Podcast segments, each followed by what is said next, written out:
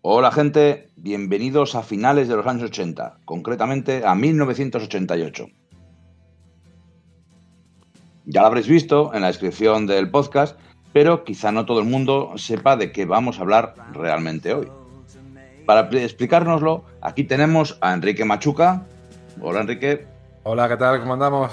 Bien, bien, bien, bien. Con ganas de cogerle por, cogerle por los cuernos a Darkseid. Hola Sergio Aguirre. Buenas, ¿qué tal compañeros? ¿Cómo estáis? Y Pedro Monge. Hola chicos, ¿qué tal? Con ganas de hablar una vez más de los años 80. ¿Se hace raro estar al otro lado? Ah, bueno, bueno, mola que estés presentando tú también, Íñigo. Eh, además debutas con una, con una joyita. Estoy encantado, yo creo que aquí es un... Eh, vamos a hablar ahora de un TVO al que se le puede sacar mucho jugo y en el que además yo estoy deseando oír mucho a mis compañeros, oíros a vosotros tres, para aprender. Porque yo no es un TVO al que le tenga tan mitificado, con el que haya eh, convivido tanto. Así que casi sin más dilación vamos a entrar en materia. Soy Íñigo Rodríguez, esto es Sala de Peligro, esperamos que sobreviváis a la experiencia.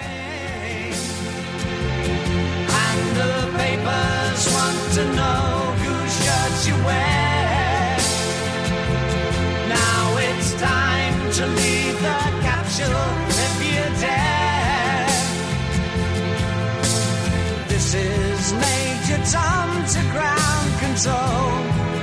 I'm stepping through the door. And I'm floating in most peculiar way. And the stars look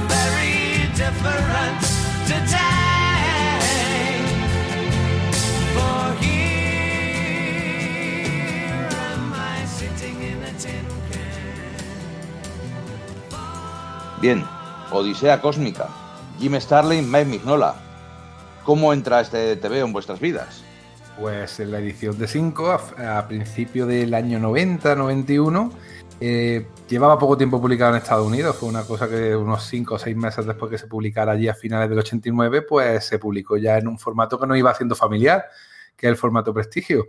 Y la verdad que los nombres que había dentro eran muy, muy atractivos. De hecho, era todo muy atractivo. Había un, neo, un, un dibujante que ya nos estaba llamando mucho la atención, Mike Miñola, Jim Starlin, que ya era una figura. Lo que pasa es que había sido una figura sobre todo en Marvel. En DC estaba poniendo algunas miniseries, en alguna serie como Batman, luego si eso lo, pues, seguramente lo comentaremos.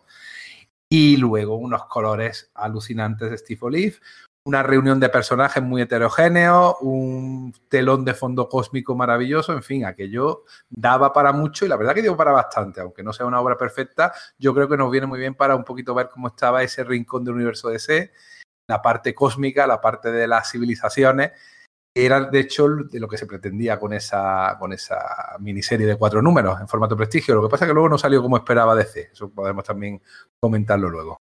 Buah, pues es que a mí me flipa, porque efectivamente es, eh, lo conozco por la misma edición que, ¿verdad? Starling, ¿no? Bueno, pues es que, eh, y al igual que, que, con Enrique, este te veo entre en mi vida a través de su edición en 5, en, en, cuatro tomos, formato prestigio, ¿vale? Los fui comprando mes a mes. Además es que era uno de los pocos formatos prestigios de 5 que ya Jo, ya no sé, ya no era otoñal, ya no se caían las páginas. Tenía un puntillo así satinado en el cual vibraban aún más esos colores de Steve. Y yo diría que podría rastrear, si no es de cuatro, eh, por lo menos tres, tres, tres, de los números, en qué kiosco lo compré, en qué día y qué hice luego esa tarde. No sé, de verdad que, que lo disfruto muchísimo. Además es que también es el TVO con el que yo empecé realmente a disfrutar a Mike Miñola, porque cuando vi las ilustraciones eh, promocionales en blanco y negro, eh, yo no conocía a Miñola, pasaron un tiempo entre que se empezó a promocionar hasta que se publicó en España. Entonces fue como mi reacción de, de, fan en ese momento fue como de, no, Starling haciendo una, una miniserie cósmica con todos estos personajes que demolan tanto, eh, no, no, no, necesita este tipo de dibujo más independiente, pero claro, yo a Miñola le conocí en ese momento solamente de los cómics de, de Corum, de, de, que publicaba First, ¿no? Entonces, para cuando se publicó por fin, ya le había, ya le había empezado a ver otras cositas por ahí, alguna participación en Superman y, demás. Y, claro, o sea, como que su estilo me tiraba un poco para atrás, no sé cómo, cómo decirte, no me parecía el más adecuado para algo tan netamente superheroico. Y claro, fue pillarme el número y cerrarme la boca y cogerme de la mano Miñola y, y ya pues, pues muy difícilmente le, le abandono respecto estilo gráfico. ¿no? A mí es un TVO que me flipa, tiene además eso a uno de mis autores favoritos como guionista, un elenco de personajes maravilloso. Hay mil fallos que comentar, es verdad, fallos, o sea, cosas que, que quizás eh, puedo mitificar por, por, el tiempo pasado y, y bueno, hay, pues, hay decisiones cuestionables, ¿eh? Muchas decisiones cuestionables eh, y supongo que iremos dando, eh, que, que, que, habrá, cada uno tendrá alguna más de las que el, eh, en mente de las que tenemos el resto, con lo cual estará guay hacer ese, esta puesta en común, ¿no? Para poder ser, saber verlas, a pesar de que, bueno, que todos nos lo habremos releído eh, por su lado y habremos visto algunas cosas. Así que con muchas ganas de grabar esto, sí. Pedro, ¿Cómo, ¿Cómo, llega Odisea Cósmica a tu vida? Pues Odisea Cósmica llegó, es muy curiosa, esta es una anécdota muy curiosa. Yo una vez, está, a ti te sonará, ¿no? El restaurante este del M que hay en Bilbao. Igual también a mucha gente de fuera de Bilbao le sonará el M. Enfrente había una librería de estas generalistas. Y en el descanso de unas clases de inglés que daba yo por aquel entonces los viernes, fui con un compañero de clase de inglés tal, que compraba, que compraba cómics también, ¿no? Y, y entramos los a tintas que se llamaba así la tienda, y yo me cogí, me acuerdo perfectamente que me cogí el, el, el Sandman Noches Eternas, esta de Gaiman con seis o siete dibujantes con Miguel Asoprado y demás, que quería empezar a leer Sandman, ¿no? Y bueno, pues decidí por alguna razón empezar a leer Sandman por el final. Y voy a pagar y de repente sale corriendo mi, mi amigo, sale corriendo de la tienda y suenan las alarmas. Y yo me quedé así como flipando y ¿qué, qué está pasando? Y el tío se había, había robado Odisea Cósmica y había salido corriendo y, no sé por qué, yo, me había quedado ahí súper en bragas, porque claro, ¿le conoces? Pues sí, le conozco. Y eh, mandándole un, un, bueno, WhatsApp, un SMS, oye, ven que estoy aquí, tal, no sé qué. Y nada, al final fue el tío y, devolvió el cómic. Bueno, devolvió el cómic, no, lo pagó, lo pagó, éramos menores por aquel entonces, lo pagó para que no le llamaran a sus padres y a salir me lo regaló por las molestias. Así que yo realmente no me he comprado nunca Odisea Cósmica, porque llegó a mis manos de una forma muy particular. Eh, no es ni de lejos eh, de mis cinco cómics favoritos de Jim Starlin. No es ni de lejos de mis cinco cómics favoritos de, de Mike Mignola. De Starlin podría decir incluso de los diez favoritos. Eh, pero sí que es un, bueno, un cómic interesante muy, muy del contexto de aquellos años, ¿no? De una DC que todavía no sabía muy bien a dónde ir, justo un año después de Crisis, año y medio, y que, bueno, pues te da un poco una exhibición del fondo de armario que tenía por aquel entonces, ¿no? Con personajes con muchos carismas y que si se la recuerda, ahora nos pondremos a rajar de ella o hablar de sus bondades. Si se la recuerda es principalmente por el final del número 2, que tampoco están dentro de personaje. Bueno, ahora, ahora, ahora hablaremos de ello. Y para hacer fiel al dato, he dicho antes que se publicó en el 89 en Estados Unidos, no, fue en el 88 allí y en el 89 aquí en, en España, la primera edición de 5, que es verdad lo que dice Sergio, ¿eh? Yo sigo teniendo esa edición y está, aparte que la he cuidado bien, impoluta, ¿eh? Sigue la hoja en su sitio, muy bien encuadernada. Una, yo tengo la de Norma, yo, la, la, mía era la de Norma. Y... No, que era muy chico. Sí, sí, sí, no, está. ¿En 5 en cinco que se publicó en un tomo? No, no, no, en, en, los prestigios. prestigios. Ah, en cuatro prestigios. Sí, pues, eso pues es. mira, la edición tal cual, en la, Pues la que es- original americana. qué suerte, porque yo la única vez, o sea, yo en el tomo supongo que vendrían las cuatro portadas, pero la primera vez que he visto las portadas de los números 2, 3 y 4 ha sido en esta, en esta lectura.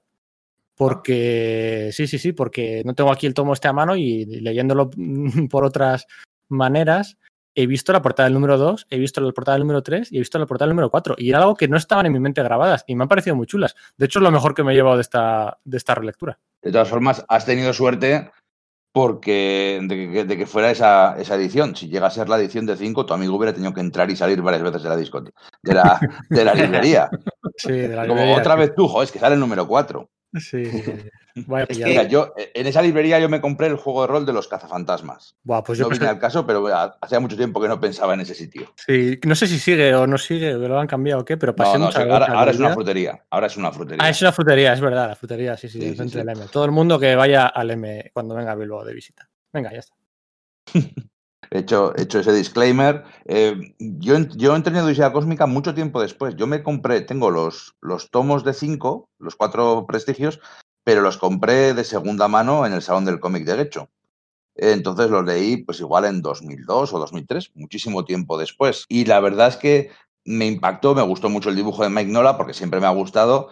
Y así como no me gusta de verdad mucho Hellboy, y nunca le he pillado de verdad, apreciando sus virtudes, nunca le he pillado de verdad el gusto a, Hellboy y, y he encajado con el rollo de Hellboy, en ese cómic sí que me llamaba mucho la atención. Y aunque el, el guion de Starling tenía cosas muy buenas y cosas muy malas, ¿no? O al Bueno, pero a ver, que- que, es mira, que. ¿Cuál, cuál es esa tan mala? Eh, no sé, es que es- está- hemos pensado todos la misma, estamos todos pensando la misma. Yo no sé la percepción popular que hay de esta obra.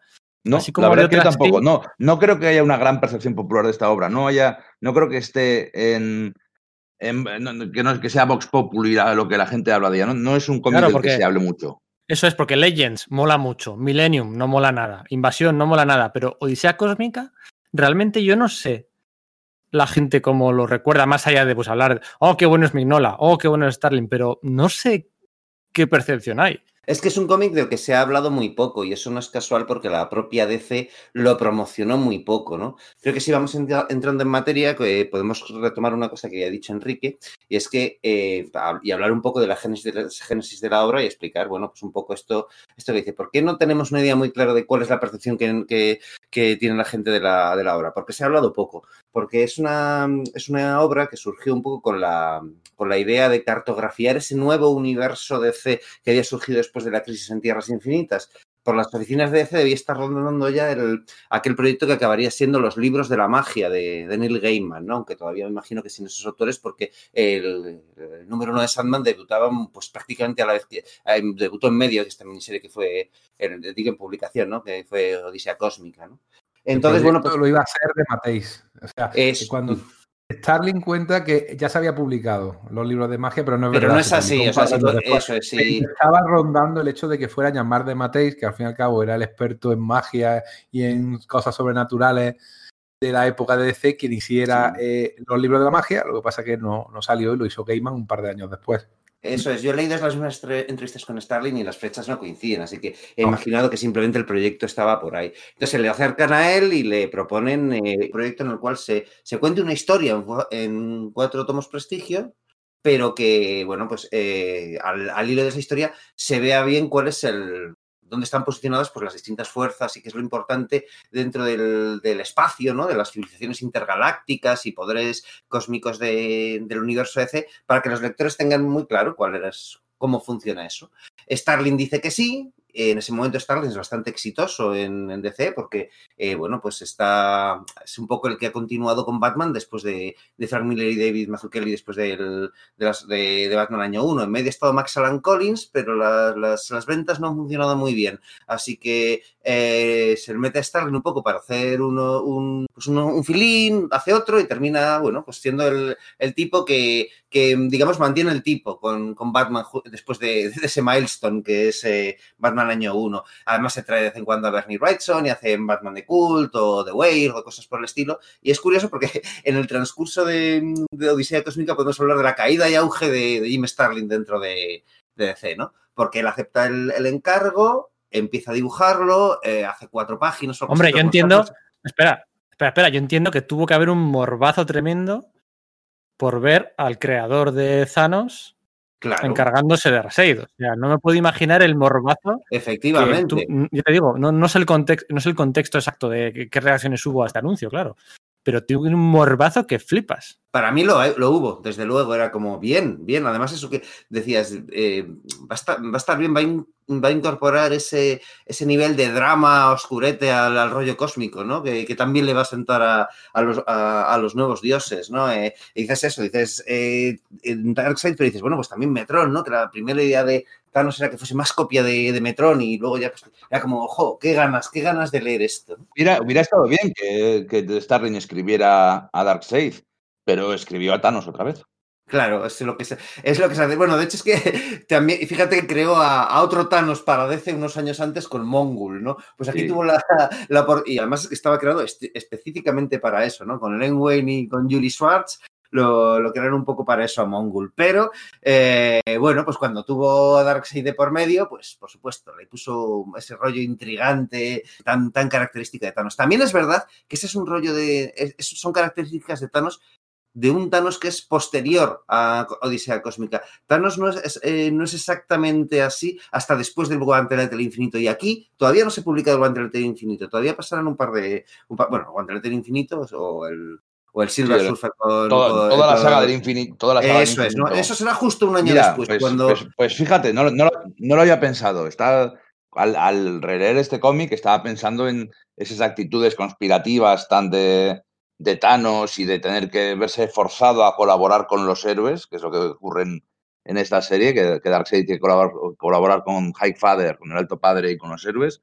Pero claro, es que todo eso no había ocurrido. Mm, Thanos estaba, llevaba muerto un montón de años. Claro, había ocurrido en una pequeña medida, con, si recordáis en el, en el, Warlock de, Starling de los 70, sí, al principio Thanos aparece como, una, como un aliado de Warlock. Pero es una pequeña medida, no es tan eh, quintesencial para el personaje como va siéndolo luego. Entonces, sí, efectivamente, aquí tenemos a, Thanos, ¿no? Pero este Darkseid en el fondo se comporta como Thanos, pero se, va- se comporta como Thanos se va a comportar luego, pues eso, eh, de, forma definitoria, ¿no? Simplemente te- recoge algunos elementos de esto, ¿no? Bueno, de hecho es que es lo que decía, ¿no? Jim Starlin llega a publicar cinco páginas sea, de, la, de la miseria y una portada, pero no puede con el asunto, así que, bueno, pues entonces meten a, a- Mike Miñola. El, editor, Mike Carlin, eh, pues va aprobando los plots. Starlin no está muy interesado en esto de cartografiar el universo espacial de, DC, él está interesado en su historia, entonces va lanzando propuestas para que le aprueben los, los plots y tal, y supongo que Mike Carlin, asumiendo que, bueno, pues que de alguna forma ya se dedicará a esto de, de- a, la misión para la que, supone que tiene que, cumplir editorialmente la, la, miniserie, va aprobándolos diciendo, bueno, pues sí, que meta todo esto, pero ya aparecerá el otro. Pero cuando Miñola se pone a dibujar las páginas y empiezan a llegar a DC, se empiezan a dar cuenta de que, vaya, de que eso no es así, que Starling se la ha colado, que bueno, pues sí, mete a Shang-Chi, que es un planeta que había aparecido en los Green Lantern Corps, mete a Ran, mete a Tanagar, mete a los nuevos dioses, pero, pero que se la, se la ha colado y se disgustan mucho. Además, como poco después va a tener la gran polémica de que él es quien, quien pone en marcha la muerte de, de, Ro- de- de Robin, de Jason Todd, y eso no gusta nada para, para Warner, para cuando se terminó de publicar la miniserie, Starling cae en desgracia y una serie irregular de los nuevos dioses que iba, que en teoría iba a continuar la Odisea Cósmica, bueno, pues le es arrebatada, le, eh, el primer número, de hecho, es totalmente reescrito por Mark Evanier para, para quitar todas las referencias a Odisea Cósmica. DC, digamos que eh, contra, se contraprograma a sí misma, deciden no, no promocionar esto demasiado, lo publican además al mismo tiempo que otro gran evento de, DC que es Invasión, porque el rollo de, de esto de Odisea Cósmica son cuatro formatos prestigios, pero, pero no tenía una súper interrelación con el resto de títulos de DC de, ese momento. No había 10.000 tie-ins, no, no, no, no, en absoluto. Era, es totalmente auto- autocontenida, excepto por una serie de cosas que, bueno, pues que luego tendrán consecuencia, pero mucho más adelante, no en el momento de publicación. En ese momento, el universo DC, en lo que estaba, era en ver las repercusiones de, de invasión. Entonces, Odisea Cósmica. Eh, fue sacada, pues básicamente porque, porque ya habían pagado por ella, pero a DC no le había hecho ninguna gracia lo que Jim Starlin Qué mala hecho. suerte han tenido los, los nuevos dioses en su historial de publicación, ¿no? Sí, ¿verdad? Siempre, O sea, siempre mm, a bandazos, siempre de no sé quién saca una serie, dura seis números o 12, dura 12 números, no, le- la, no la lee nadie. Así Sí, que hay que volver a hacer otro plan. Al cabo de un año otra persona hace otra cosa y nada queda como definitivo, ¿no? eso nada. La se- serie más longeva es precisamente la que ha comentado Sergio, la que escribe casi en su totalidad eh, Mark Evanier, aunque hay tres números de Starling. Claro, es que Todo el Starlin tres. escribe el 2, el 3 y el 4. Había escrito también el 1, pero son publicados prácticamente ya después de que, de que Starlin se vaya de DC. Es como, bueno, pues vamos a aprovechar. solo 26 números, ¿eh? solamente 26 números. Y ninguna serie, incluso más números que los que hizo en ese mismo título, con ese mismo título, eh, Jack Kirby. Luego, si sumamos los otros tres títulos del cuarto mundo, pues sí salen un montón de, de números. Pero lo que es una serie de los nuevos dioses, es verdad que no, nunca ha tenido suerte, ni cuando luego la hizo eh, John Byrne, ni luego cuando la hizo, que esa parte me encanta, el Orión era la continuación de, de Walter Simonson. Bueno, lo que voy con todo es eso, para recuperarlo, el, el- el hilo, el hilo inicial de toda esta perorata que me he soltado, es que eh, la, pregunta de Pedro, ¿cuál es la, la- la percepción de Odisea Cósmica? Pues parece ser que se vendió bastante bien, porque tanto Jim Starlin como May Miñola siempre en entrevistas posteriores recuerdan con cariño eh, los jugosos cheques que les llegan una o dos veces al año por las reediciones de, de, de Cosmic Odyssey que den debió vender más de lo que DC esperaba, incluso a pesar de sacarlo por la puerta de atrás, ¿no? Entonces, bueno, pues eso, no se habla mucho de ello porque DC tampoco le interesó demasiado, pero a pesar de eso parece que, que al aficionado sí le gustó. La, la, es, un, es, un, proyecto muy goloso, ¿no? Y además es como muy vendible. Cuatro prestigios, una historia que empieza y acaba con los nuevos dioses y una representación de unos pocos superhéroes. Ni siquiera meten a 25 superhéroes con miembros de los Titanes, la Liga, los Outsiders o, o los grupos que hubiera en su momento. Mete a Starfire porque quiere, mete. No, a no lo hace porque, quiere. O sea, eh, Starling quería haber metido a Wonder Woman, Cierto. pero no le dejaron. No, es como otra muestra más de cómo DC nunca mete a Wonder Woman en, en, en, lo que era. Claro, porque esto iba a ser un super evento. Mike Miñola se mete en este, se embarca en este proyecto y le venden que esto va a ser, pues eso, otra crisis en tierras infinitas, otro Legends por lo menos. Y, y, no, o sea, no dejan que Wonder Woman participe en el, en el evento y, y, es eso.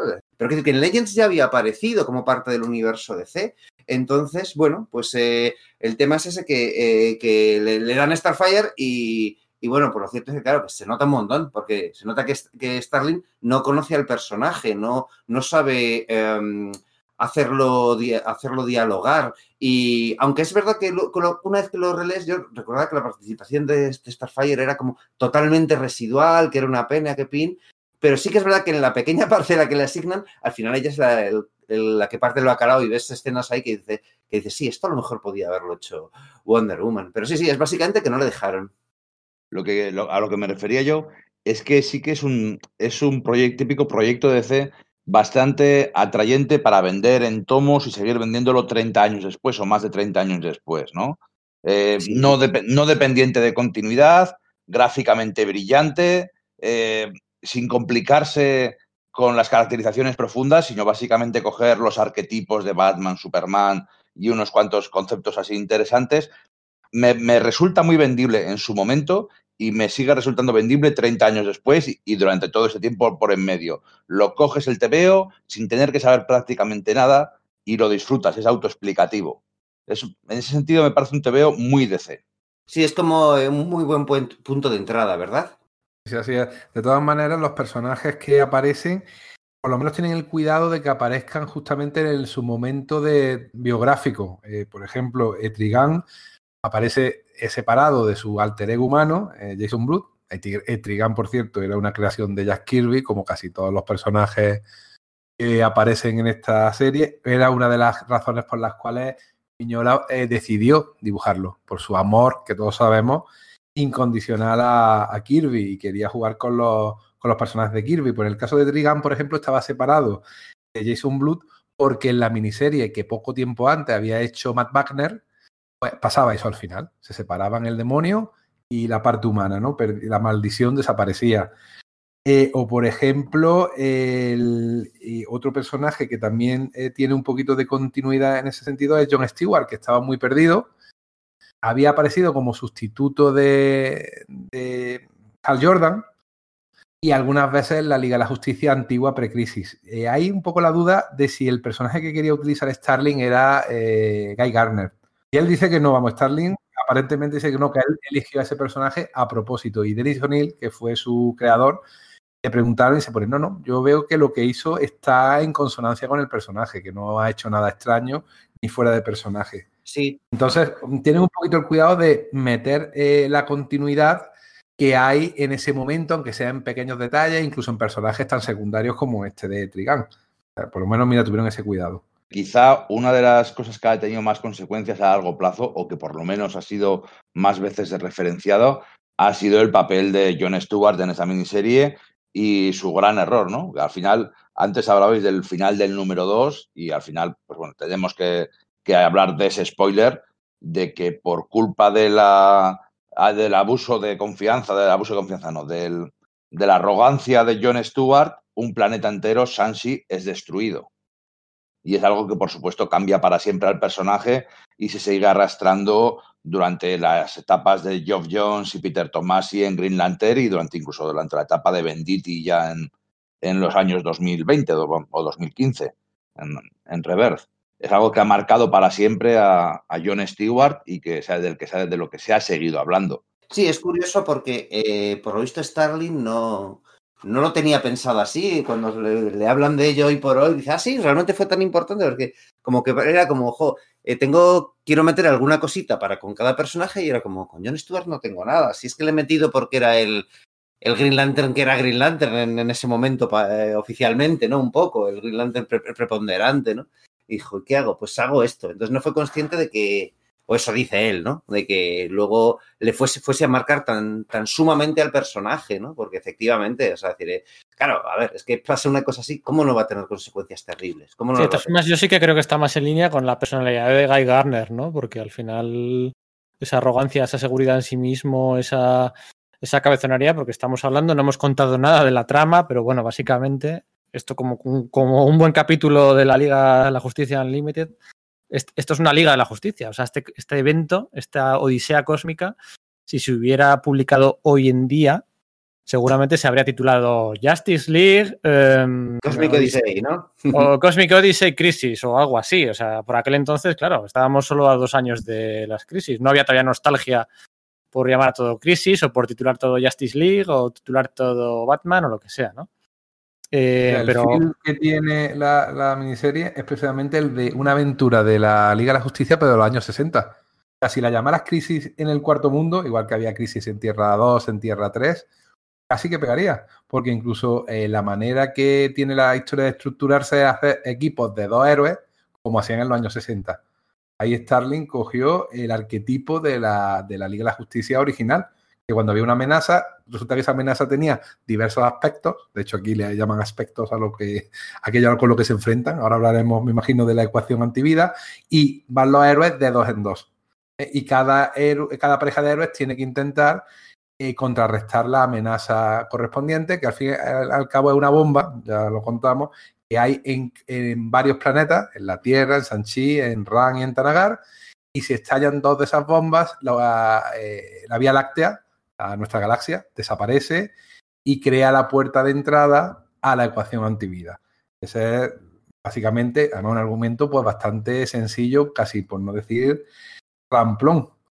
Le habéis dicho eh, que, se, que se basa el personaje de, de, John Stewart en su orgullo, pero yo creo que este es el gran tema de, este, de esta miniserie, el orgullo. Sí, justo, es que yo creo que ese es el, el concepto, el, el, gran tema clave de, pues, de esta obra, ¿no? La arrogancia. No sé, o sea, que tienes, o sea, que Starling lo toca en, en varios frentes de, de, la historia, ¿no? Tienes, jo, pues como vamos, a Starling aquí reinventa el origen de los nuevos dioses, ¿no? O sea, como que se, como que pasa un poco de, bueno, pues esa, eso, ese origen que les dio Kirby, de, bueno, pues provienen del Ragnarok, de los dioses nórdicos, haciendo un poco, pues, como de, pues de metahistoria para con el Thor de Marvel y tal, y bueno, pues dice, y, y le despoja esas esencias, pues digamos, míticas y divinas, y nos habla, pues eso, pues de una civilización galáctica que entró en guerra con otra, que... Además se recrea... Superior. Se ¿Sí? recrea en flashbacks de páginas y páginas y páginas de flashback que, que es como, ¿qué pasa aquí? O sea, sí. eh, no, no, no, se queda corto ahí Mignola Starling eh, dedicando un flashback para contarlo todo desde, desde Es cero. que al final es la gran presentación de, lo, de, de, los nuevos dioses del cuarto mundo en, el, en, en, en ese nuevo universo DC que es el de, de el post-crisis en Tierras Infinitas, ¿no? Efectivamente, pues bueno, pues eh, habían aparecido en Legends y, en, y bueno, más, más, puntualmente la Liga de la Justicia de, de, de, de Matisse y tal, pero aquí es cuando se como, como el proyecto era inicialmente un rollo de vamos a, a, a cartografiar, a decir cuáles son los grandes poderes cósmicos de, del universo DC, pues digamos que era el lugar de decir, vale, pues el nuevo origen de, de, de, vamos, de Apocalypse y, Nueva Génesis, pues es este, ¿no? Porque la, lo permitía, ¿no? La nueva crisis en Tierras Infinitas. Es un origen que, bueno, pues luego no ha sido reutilizado, ¿no? Pero a lo que voy es que, es lo que efectivamente se ve ahí muy fuerte el tema de, de la arrogancia de, la civilización previa a lo de los nuevos dioses, ¿no? Pero también tienes otras, otras muestras, como puede ser, bueno, pues eh, la de, por supuesto, la de John Stewart, ¿no? Eh, que, bueno, pues quizás la que más se nos ha quedado y que, pues, el personaje lo heredará, pues, pa para siempre, ¿no? Se ha convertido parte de, de, pues, de la médula espinal del, de, del, concepto del personaje, ¿no? Pero también eso, también es, tienes la de, la de Darkseid, ¿no? Que, bueno, pues, eh, como es tan arrogante, al final, por eso no le acaban saliendo del todo sus planes, porque no tiene en cuenta pequeñas cositas y eso, pues, hace que, que todas sus intrigas y tal, bueno, pues se acaben eh, tambaleando. Tienes también pues la de Light Ray, ¿no? Que Starfire, pues de hecho, en pues esas combinaciones que hacen de dos en dos a, la hora de afrontar los distintos eh, aspectos de la gran amenaza, pues va con Light Ray y, es que lo comenta abiertamente, dice, maldito vanidoso o algo por el estilo, refiriéndose a él, ¿no? Eh, y bueno, pues claro, pues, también tenemos la de, la de Orión, ¿no? Que con su beligerancia, con su clasismo de mm, marcial, ¿no? Pues la consideración que tiene para con Forager y bueno, que da lugar pues quizás a la, pues a la gran, lo que para mí es la gran frase final de, del último tramo de la, de la, de, vamos, de la obra, ¿no? Es verdad que en cada pareja de las que se enfrentan a cada uno de los aspectos de la antivida hay un personaje más humilde, podríamos decir, y el personaje que muestra ese orgullo y siempre la situación la resuelve el personaje más humilde. Quizás la única pareja en la que esto no pasa es precisamente la de Batman y Forever. Mira que Batman es un personaje que se presta mucho a ese tipo de personalidad, ¿verdad? Y sin embargo no, no, no la demuestra. Y quien salva el día finalmente es Forever, precisamente el más humilde, el que está, eh, según te cuentan y según te van diciendo, despreciado por el resto de los, de los otros dioses. Era un personaje bastante oscuro, creado por, por Kirby en su cuarto mundo, pero creo que en el número 8 o 9 de los nuevos dioses. Ni siquiera apareció desde el principio y ni siquiera dejaba claro que fuera un nuevo dios. Luego parecía que sí, pero que se había criado entre una raza de, de hombres hormiga, ¿no? que vivían en el subsuelo. El, siempre en el cuarto mundo, esta idea de las distintas clases sociales estaba muy, muy, muy presente porque a Kirby le interesaba mucho. Eh, y quizás precisamente sea la pareja de Batman y Forever, yo creo la, la, mejor, ¿verdad? La que más, la que más Es curioso, es curioso lo de Batman, ¿no? Que siempre es que es más arrogante y aquí le vemos muy humano. Le vemos eh, a un héroe a nivel callejero que tiene problemas para luchar contra un parademonio, contra un monstruo y encima no se comporta como el típico estirado que suele ser y enseguida, pues como decías tú, adopta a Forever, ¿no? Le, le acoge, le acoge rápidamente y le aprende a respetar desde el principio. Porque muchas veces Batman va de héroe profesional que se lo hace pasar difícil a los héroes nuevos y les hace ganarse su respeto con mucho, con mucho esfuerzo.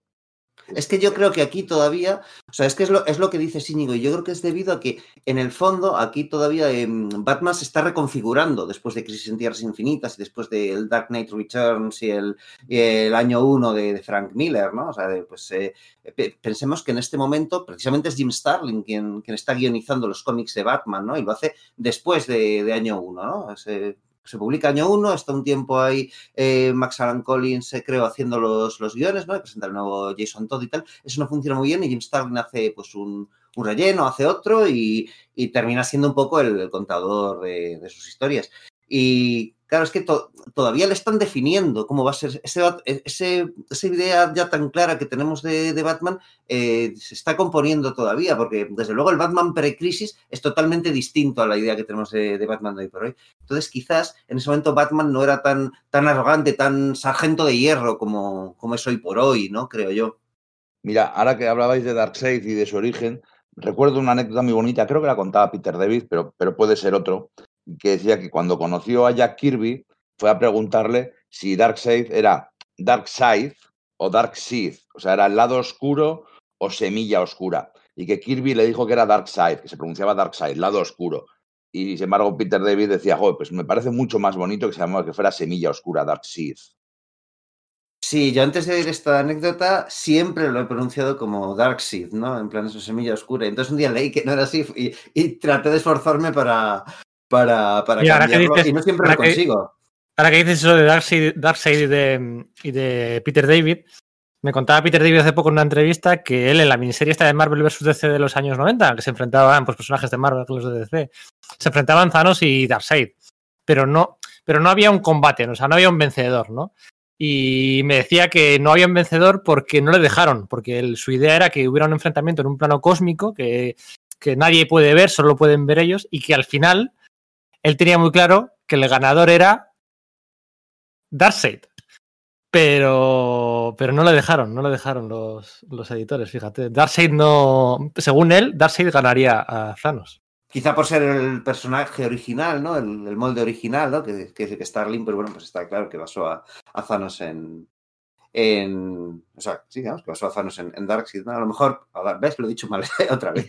que, que, que, eso, que probablemente sea por eso, ¿no? En plan de respeto a, vale, cuál, cuál fue la figura original. Se me ocurre, no sé. Y, tal vez eh, David va por ahí.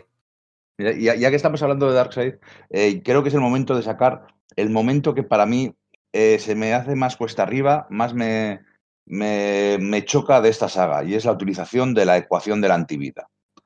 Eh, el, quizá el mayor error de Jim Starlin para mí, o para mi, mi opinión en este cómic, es que convierte la ecuación de la antivida, que es un concepto muy de Kirby y muy interesante, en algo mucho más genérico y olvidable.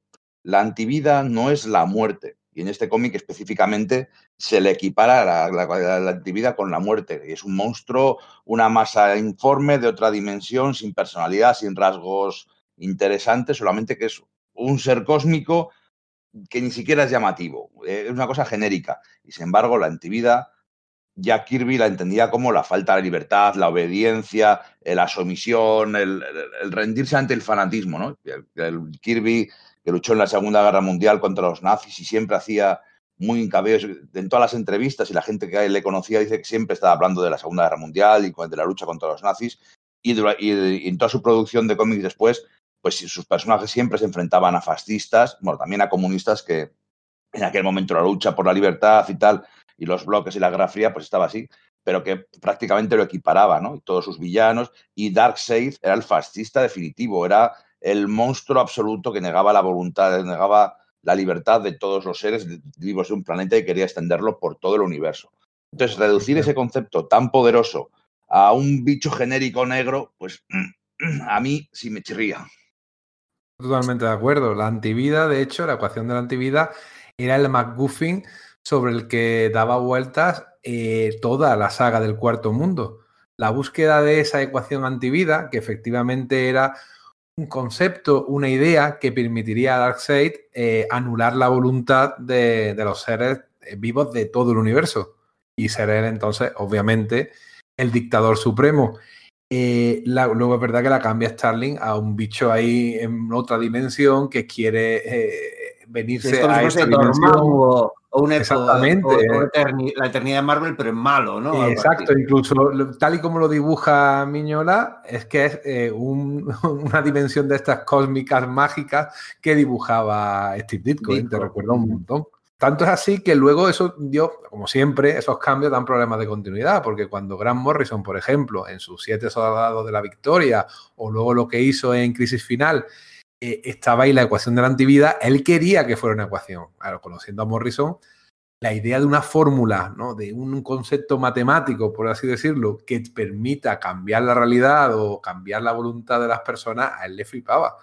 Y tuvo que hacer encaje de bolillo para eh, la idea que tenía Starling encajara con la suya, casi como no queriendo molestar a Starling, que se molestaron mutuamente cuando Starling hizo la muerte de los nuevos dioses en paralelo, bueno, justamente antes de, de Crisis Final. Eh, eh, Morrison contaba una cosa, lo hemos hablado alguna vez, Starling contó otra, pero mira, ahí Morrison intentó conciliar las dos posturas, pero bueno, él no, él tenía la idea, muy clara que la idea original, la de Kirby, era la buena. De hecho, la formuló en, en, en el capítulo dedicado a Mr. Milagro de los, eh, de los siete soldados de la victoria, aparece la, la fórmula. Era, si, si, queréis, la leo: soledad, más alienación, más miedo, más desesperación, más orgullo, entre burla, entre condenación, entre incomprensión, por culpa, por vergüenza, por vergüenza, perdón, por fallo, por juicio, N igual a I, donde I es igual a esperanza y N igual a locura, amor igual a mentiras, vida igual a muerte, yo igual a lado oscuro. Cosas de Morrison, ¿vale? Pero bueno, y Enrique, como super, super ahora, ahora te obedecemos, habla, señor. Acabas de difundir ahí la creación de la antivida ante las olas. Esto es como. No, no sé, pero esto solo, de, si lo hubiera leído Íñigo, seguro que funciona. Pero te acabas, de, te acabas, de, cargar el planeta. Esto, en cuanto la gente empiece a descargárselo, se va a propagar por todos los dispositivos móviles.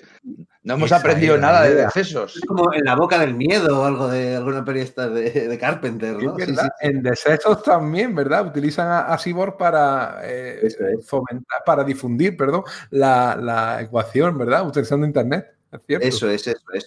Sí, yo estoy muy de acuerdo con vosotros. Fíjate que yo soy gran defensor de Starling y creo que entiendo lo que quiere hacer aquí, de, de bueno, pues tener un, un, bicho tangible contra el que pegar y él en el fondo es pues muy amigo de esas eh, representaciones, manifestaciones personales de, o sea, en, personas, en, personajes concretos de conceptos más amplios, pues recordad la, la muerte en Marvel que es representado por, esa figura encapuchada de la que Thanos está enamorado y, y demás, pero es que aquí no funciona bien, ¿no? Además, eh, tiene otra cosa, que es que también entiendo que no, o que sea muy etéreo, que no, tiene, tenga ni diálogo, ni nada por el estilo, porque posiblemente quiere hacer lo mismo que, pues no sé, que Bram Stoker hizo en Drácula, ¿no? En plan de, no, pues el terror es mayor si está poco definido el, monstruo al que te enfrentas, ya, pero es que no, no funcionan igual las cosas en, el género superheroico y el villano no es interesante, simplemente una, una gran amenaza que, bueno, pues... Así que sí, sí que diría que, que patinó un poquito aquí, yo creo, sí. Además que es una gran amenaza que se la quitan de en medio un poco por el poder de la amistad y el amor.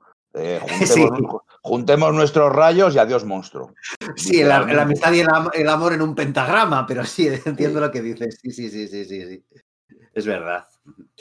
Otra cosa que yo creo que igual eh, podríamos hablar es el tema de, pues, las caracterizaciones, ¿no? Que, hemos hablado un poquito sobre lo de la soberbia y demás, pero yo creo que, por ejemplo, eso a Orión se lo toca mucho porque como que tenemos la idea de, no, Orión es que siempre ha sido un imbécil y demás, pero es que yo creo que, que no lo era antes de, esta, de esta miniserie, ¿no? Es decir, que yo creo que en el, Orión clásico, el de, de Jack Kirby, el incluso eh, pues eh, era un personaje pues trágico, que era el hijo de, de Arxid, de, eh, que bueno, pues se, se deja, que le entraba esta locura guerrera y tal, pero que, este tema de ser tan sumamente sobre, tan sumamente gilipollas y estirado, ¿no? Y, y, y, vamos, y un asesino, ¿no? Básicamente, como se demuestra en esa, en esa bueno, pues escena en, Zanagar, eh, creo que es una capa que añade Starling y creo que hace cambiar al personaje, que, el personaje a partir de entonces eh, ya, o sea, cambió para siempre, ¿no? Igual que a Jon Stewart le, le cambia el, el, tema de, bueno, pues lo que sucede en, en Shang-Chi y tal, creo que con que Orión no era así antes, ¿no? Y bueno, pues que quizás su idea era que, bueno, pues como eh, Starling iba a hacer luego una, eh, iba a hacer la serie regular de los nuevos dioses, que bueno, pues al final le, le, quitaron, porque bueno, pues digamos que cayó un tanto pues en desgracia mientras se publicó la, la, la, la miniserie dentro, de DC, pues probablemente lo que quisiera era pues llevar a Orión a un ciclo de, de, redención, un poco como, pues parecido al que, al que, bueno, pues en realidad tenía el Thor de Marvel, ¿no? Que bueno, que se supone que, que Odín le, encerró en la, for, en la forma mortal de Donald Blake para enseñarle humildad, ¿no? Probablemente el final de la miniserie eh, pues quería engarzar con ideas de, Starling para la colección de nuevos dioses, que luego al final escribió Mark Daniel, pues hacer lo mismo con Orión, ¿no? El hecho de decir, bueno, pues has de cambiar. De hecho, las últimas páginas de, Odisea Cósmica van un poco por ese lado, ¿no? De, con Highfather acercándose a Orión diciendo, tienes que, tienes que cambiar, ¿no? Tienes que, que, que, aprender humildad, ¿no? En esos maravillosos jardines de Nuevo Génesis, ¿no? Por cierto, que esos, esos jardines de Nuevo Génesis que dibuja Mignola vamos, como, como Los Ángeles, ¿no? Estamos hablando de Starling, pero igual nos toca un poquitín volver a hablar de, de Mike Mignola, ¿no? Se puede decir poco de, de ese titán del cómic, que, que bueno, es el maestro del claro oscuro, de la forma, de la silueta y tal. Es la leche. Y sin embargo, yo no soy el mayor de sus fans. O sea, aquí obviamente leo este cómic y lo disfruto. Las páginas, sobre todo en el primer número, y creemos que también puede tener algo que ver con, con eso que decías de la caída en desgracia y de la falta de, de motivación. Eh, las, primeras, las primeras páginas con, con Batman en Gotham por las alcantarillas buscando esa alienígena, la primera llegada de los héroes a Nueva Génesis, que es puro Kirby, ya sabemos que Mignola es un gran fan de Kirby y de sus monstruos y de sus héroes de una pieza luchando contra monstruos gigantes, pues bueno, son, son espectaculares, ¿no? Incluso usa partículas Kirby. Y muchas de la tecnología que hace con todo típicos tubos y botones y, cacharros de, del amigo Kirby, pues, pues están muy bien representados. Pero sí que es cierto que según van pasando las páginas, eh, empiezan a faltar fondos, son más figuritas eh, flotando en el vacío, empieza a faltar, empieza a fallar un poquitín, ¿no? Y bueno, que obviamente no voy a meterme con Mignola, eh, que, es uno de los mejores dibujantes de, del mundo y, y, lo sigue siendo durante más de 30 años. Quizá no sea mi obra favorita esta, a mí me gusta mucho la, eh, el, el, one shot que hizo de Alien Salvación, en el que conjugaba la religión sí. con los aliens y, y, y, ese ambiente sí. malsano, reproducía muy bien el ambiente malsano de las películas, de la película de Ridley Scott, de ese horror cósmico y tal. Pero bueno, no sé qué tenéis que decir vosotros de, de Mike Mignola. Pues que sí que creo que la serie eh, da la impresión de que va de más a menos, ¿no?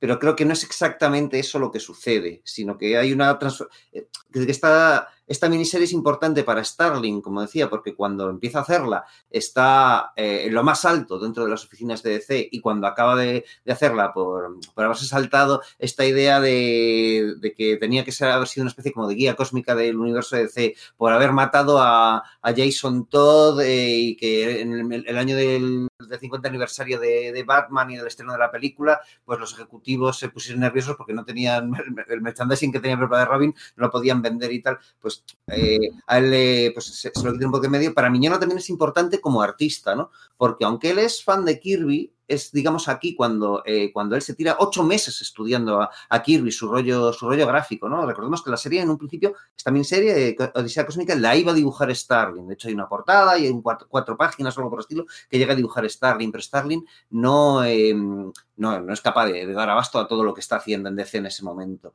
Entonces entra Miñola y van con muchísimo retraso, porque eh, las, miniseries, ¿qué es eso? que se, publica tarde, eh, Miñola es eso, se tira mucho tiempo estudiando la, figura del rey para sintetizar sus cosas y eh, experimenta una evolución estilística, él mismo lo dice, ¿no? Que él pues digamos que el primer número, los primeros números son, con ese, digamos, estilo antiguo que tiene, que es como una especie como de, no sé cómo decirlo, como fraseta feísta, ¿no? Por, decir algo, y hacia el final es que él ya ha cambiado y ya ha dado ese salto cuántico a lo que irá luego pues con Hellboy, con Iron Wolf, con, con todo esto, ¿no? Que, en el que sintetiza más la línea, ¿no? Pero hay un problema y es que no le entinta P. Craig Russell, que es quien, quien, le, quien entinta sus mejores trabajos anteriores, anteriores a este. Miñola, recordemos, había tenido muy mala suerte con los, con los entintadores en Marvel, por ejemplo, ¿no? Pero cuando le entintaba P. Craig Russell se entendía muy bien con él. No, aquí le, le, le entinta Carlos Garzón, con el cual pues no, no tiene comunicación, entonces Garzón claro, entinta el, el, primer número, que está con el estilo viejo, digamos, entonces cuando le llegan los lápices de la, del, del, del, cambio de estilo de Miñola, él como que sigue tirando de ese rollo de, bueno, esto, estos lápices habrá que entintarlos como al principio, no es capaz de adaptarse a ese estilo más, más sintético de, de Miñola, ¿no? Luego, por otro lado, está simplemente que efectivamente es que iban a matar a caballo y lo que hace, de hecho, Starling a menudo le, le trata de hacerla de una debilidad una fuerza, decir, oye, pues para, le dice a Miñola, ¿no? Pues le, propone que para, para algunas páginas, pues lo que, eh, utilizar este recurso narrativo de, venga, pues los fondos que sean los mismos y que haya pequeñas variaciones en las en las figuras centrales para ir construyendo, digamos, intensidad dramática, ¿no? Esto, pues el suicidio, el intento de suicidio de John Stewart y tal, que son, digamos, pum, la, misma página, la misma página, la misma página. Eso es, jo, es genial como está narrado, ¿no? O las, o las, los, las capturas de pantalla, por así decir, de, la, de, de las cuentas atrás y, y, todo esto, eh, en el fondo era para economizar trazo y, de, y poder llegar a, a, las fichas de entrega. Pero lo hace por, en realidad por eso, porque van a matar caballo pero no es tan, pero ya te digo, ese, ese, ese rollo de que de repente eh, tener mogollón de floritura al principio y luego tener una línea súper super estilizada, eh, no, es, no, es, yo creo que no obedece tanto a un, a un bajón de calidad eh, per se, sino a un, una nueva dirección que, que, va a ser la que, bueno, Miñola después recorre a partir de ese punto en, en su carrera, ¿no? Diría yo. Es verdad que aunque este Miñola al principio es mucho más redondito, por decirlo de alguna manera, su trazo, su línea, es más orgánico. Eh, ya lo había sido y por eso también le iba también el intintado de Craig Russell que has comentado. Eh, poco a poco es verdad que intenta hacer que su línea sea un poco más dura, más, más recta, más pareciéndose a lo que primero fue pues, Gotham by, by Gaslight, que fue una obra que hizo a continuación, o luego el Drácula, que yo creo que ya es donde es el punto de inflexión total en su estilo. Y sin embargo, a pesar de que eh, estamos viendo un Miñola todavía primerizo que quizás lo pones al lado del Miñola de ahora y no tiene nada que ver, que al fin y al cabo el Miñola de ahora son cuatro líneas muy bien puestas, pero cuatro líneas y, manchas de, negro y el color magistral de siempre de, de Stewart. Lo vemos y, en 30 años la evolución ha sido tremenda. Y sin embargo ya le estamos viendo tics suyos como eh, las esculturas enormes, eh, que aparecen al fondo como planos de situación o las arquitecturas. En este caso son arquitecturas de ciencia ficción y sin embargo les ves que tiene mucho interés por una arquitectura eh, muy eh, tipo barroco o tipo gótico. Intenta metértelo, se ve sobre todo muy bien en la parte de la alcantarilla y de nuevo me estoy acordando de ese Batman Luz de Gas que fue, si no recuerdo mal, el, el veo que inauguró la línea Otros Mundos, ¿verdad? Sí, eso es. Pues el primero. De hecho, es que tiene gracia que lo, que lo digas, porque probablemente otra cosa que pasa es que Odisea Cósmica quizás sea el, motivo por el que eh, Miñola se mete en, ese proyecto, porque recordemos que, que se publica el mismo año. Eh, el final de Odisea, Cósmica es a principios del 89, pues febrero, marzo o algo así, ¿no?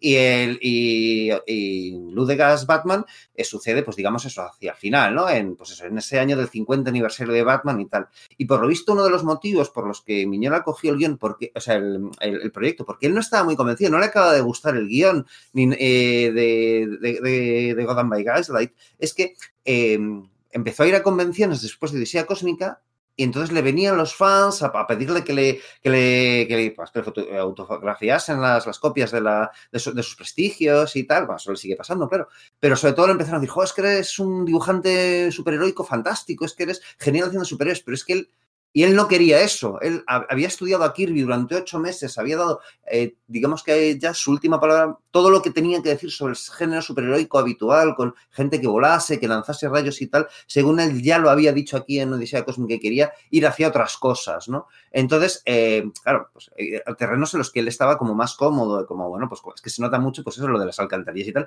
es que es súper genial, porque es que al final es de lo que le está cómodo. De hecho, hay otro episodio de, de hoy un episodio de Batman Legends of the Dark esta serie antológica que había en, aquellos momentos, de no mucho después, que a veces se dice que fue el primer número de Hellboy, ¿no? ¿Sabes? Que, porque es que es como super Hellboy con esto de las arquitecturas, las estatuas, las figuras religiosas, los demonios, eh, los craftianos y tal. Pero lo que voy es que en Gotham by Gaslight el tío se mete básicamente por hacer una historia súper sórdida para, digamos, borrar ese de los aficionados ese recuerdo de, de, Cósmica porque veía que a lo mejor empezaba a ser una lacra para él y solo le empezaban a, ofrecer eh, proyectos eh, netamente superheroicos que era lo que él no quería hacer, ¿no? Y claro, tiene narices, ¿no? Porque dices, joder, es que el tío venía a hacer, no sé, pues Alpha Flight y, eh, pues eso, el Namor en Marvel Fanfare o Hulk o tal, y se mete en un proyecto que él dice que no le gusta y, jo, que a mí la verdad es que me parece maravilloso. Y luego lo que dice es que es un proyecto muy importante, ¿no? Porque inaugura toda una línea que es, jo, que se convierte en algo básico para, para el murciélago, ¿no? Sí, Luz de Gas fue un número que a mí me llamó mucho la atención en su momento, tanto la idea era novedoso. O sea, después hemos visto iteraciones de Batman en cualquier lugar y tiempo, desde la Edad Media, eh, convertido en vampiro, en el futuro, en el año 3000, en fin los conocemos to toda esa historia y sin embargo en su momento fue muy novedoso y, muy distinto y yo creo que ahí es donde realmente empieza el, Miñola que, conocemos. ¿eh? Esos callejones del Londres victoriano, esa, esos claroscuros ya están haciendo notar el Miñola que conocemos. Ya que hablamos de Batman, quiero cambiar un poco el tercio porque si hay una cosa que me llama la atención en la, la perdón, caracterización de los personajes ha sido como, en menor medida Darkseid o Batman, hablan en primera persona. O sea, sus textos de apoyo son, al principio, luego parece que se olvida, y siempre Batman. Cuando el resto de la narración está hecha en tercera persona.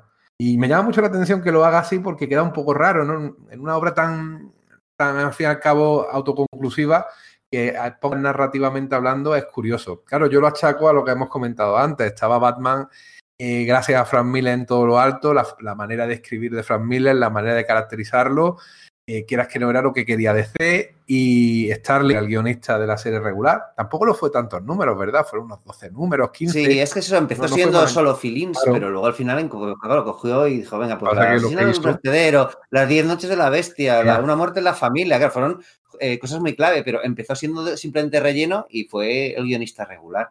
Y sí es lo que tú dices, que yo creo que, que Batman ahí, pues, o sea, el hecho de que, de que aparezca como otro narrador más es básicamente porque así es como Starling está escribiendo a, a Batman en su serie. Entonces, si él mismo está escribiéndolo en esa otra miniserie, ¿cómo cambiarle de registro? ¿no? no sería como que no fuese competente. Por una cosa que yo creo que sí que hace muy bien Starling, que, que hila muy bien, es que ese Batman, que es tan sórdido en su serie regular, que es decir, que si, por ejemplo, el Batman de año 1, que ya digo que fue muy poco antes del de, del de Starling, sería algo así como una peli mm, policíaca de los 70, en plan, pues sérpico o algo así, por decir algo, ¿no?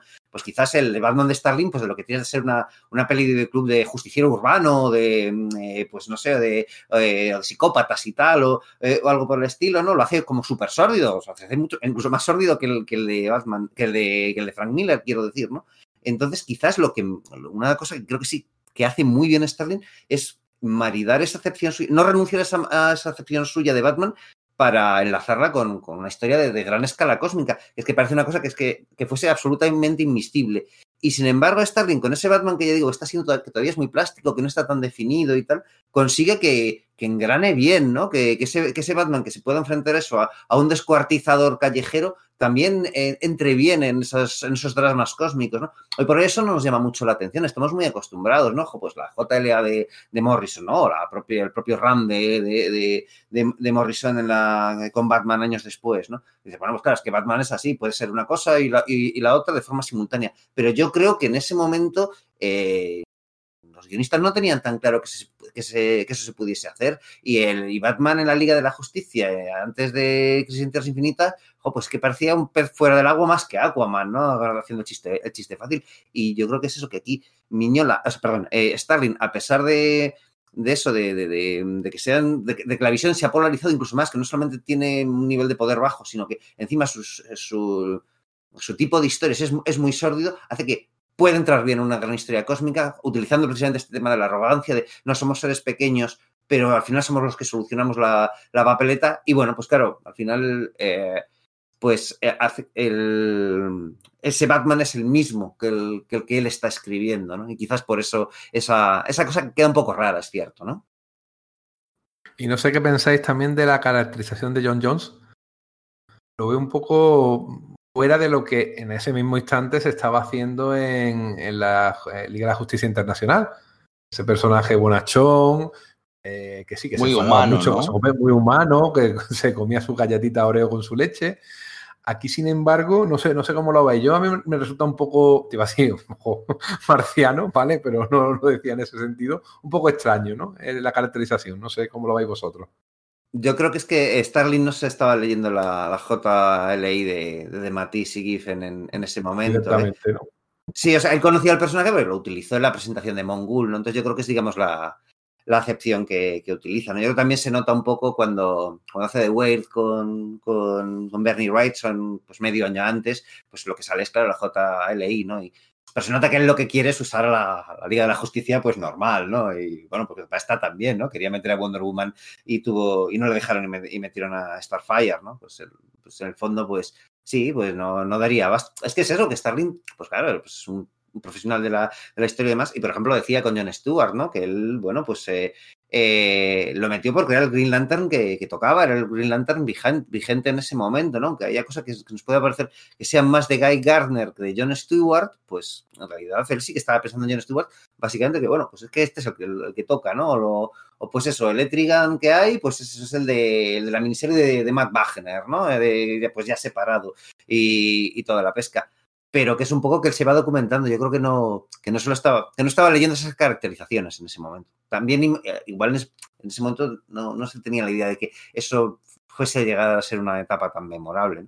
Pero sí es verdad que John Jones, que es raro, y sobre todo a mí lo que, más que su caracterización, que también, ¿no? Quizás lo que me molesta es, pues, alguna de las cosas de que tiene Starling en esta serie, que es que las cosas, pues, funcionan porque sí, que luego disfrutas mucho del recorrido, ¿no? Pero, pero bueno, que, que, por ejemplo es eso que cuando um, el principio de la historia es eso, pues cogen y Metron tiene la mente rota, viene John Jones y le, le lee la, la, mente y le cuenta a los héroes y a Darkseid y al resto de los nuevos dioses qué es lo que le ha pasado a Metron, ¿no? Y te cuenta todo lo de la antivida, que es una personificación, que si lo de los aspectos, que si Pin, que si Pan, vale, guay, o sea, ahí tiene como su, su lugar, su utilidad John Jones. Pero lo cierto es que inmediatamente después dices, vale, pues el plan es este. A ver, o sea, decir, si, si lo acaba de saber, eh, no te da tiempo a preparar ese plan. Es como que Darkseid ya lo sabía, ¿no? Que ahí eso, esos engranajes no, no, funcionan bien, ¿no? Que a quien se lo está contando John Jones no es a los, a los personajes, los personajes ya lo saben. A quien, se lo está contando es el espectador y esa cantidad de información no la, no la administra bien eh, Starling en este caso a través de, de, John Jones, ¿no? Hay una tercera pata de, de, esta silla, de esta obra, que todavía no hemos hablado, que es Steve Olive, el colorista de, de, de, Odisea Cósmica. Y bueno, aquí os dejo hablar porque, porque es que hay mucho que cortar. No, sí, sin duda. Eh, bueno, Steve Olive eh, revolucionó a, a, al mismo nivel que lo hizo Lynn Barley en, con, con, Frank Miller el, el tema del coloreo, de, del coloreado del cómic. Por un lado, sacando todo el provecho posible de las viejas técnicas de, de color mecánico. que consistía en fotolitos con tonos de gris para cada uno de los colores, en fin, lo conocemos todos, para uno de los colores primarios de la impresión. Y él lo que hacía era coger esos fotolitos y a mano hacer eh, gradientes de gris para que luego esos gradientes de gris se transformaban en gradientes de los distintos colores. Es una locura técnicamente. Sin embargo, eh, tuvo la suerte de poder aprovechar un momento en el que la impresión del cómic americano, eh, gracias al formato prestigio, empezó a subir a las novelas gráficas de Marvel también, empezó a subir el nivel, siempre muchas veces imprimiendo desde Canadá, las imprentas norteamericanas, las que hacían esos trabajos eran bastante caras. Entonces los trabajos se llevaban a Canadá, que era bastante más barato y tenía una, impresión de muy buena calidad. Y Steve Olive ahí estaba como un cerdito en el charco disfrutando, pero haciendo cosas que realmente hoy en día vista es muy fácil de hacer con un ordenador. De hecho, él también es el gran pionero del coloreado por ordenador. Claro, él es el fundador de, de, Oleoptics, ¿no? Claro, claro. Y en aquella época ya estaba publicándose también Akira, o estaba empezando Akira por el 88, 89. Entonces, Akira ya había empezado antes, entonces probablemente los primeros episodios no, hubiesen, no fuesen por ordenador, pero quizás en el punto en este en el que, en el que tal, pues ya ha estado utilizando esas técnicas de las que dices, de por ordenador, ¿no? Pero yo creo que las primeras igual no, no sé, porque es anterior a, a Odisea Cósmica. Yo creo que, Epic empieza a sacarlo antes de, del 89. Y no solo una cuestión técnica, es la elección de la paleta de colores. Son los colores brillantes que yo creo que se merecen y que, y que tienen que tener los héroes de DC. Yo no soy muy partidario de todo lo oscuro y lo green and gritty en, el universo de DC, como si parece que tanto los responsables de la editorial como los responsables de las películas están convencidos de que es lo que quiere el público y puede que tengan razón. No, no se lo voy a, negar, pero para mí eh, DC es colorido, el azul y el rojo de Superman y ahí se ve muy, muy, muy, muy claro.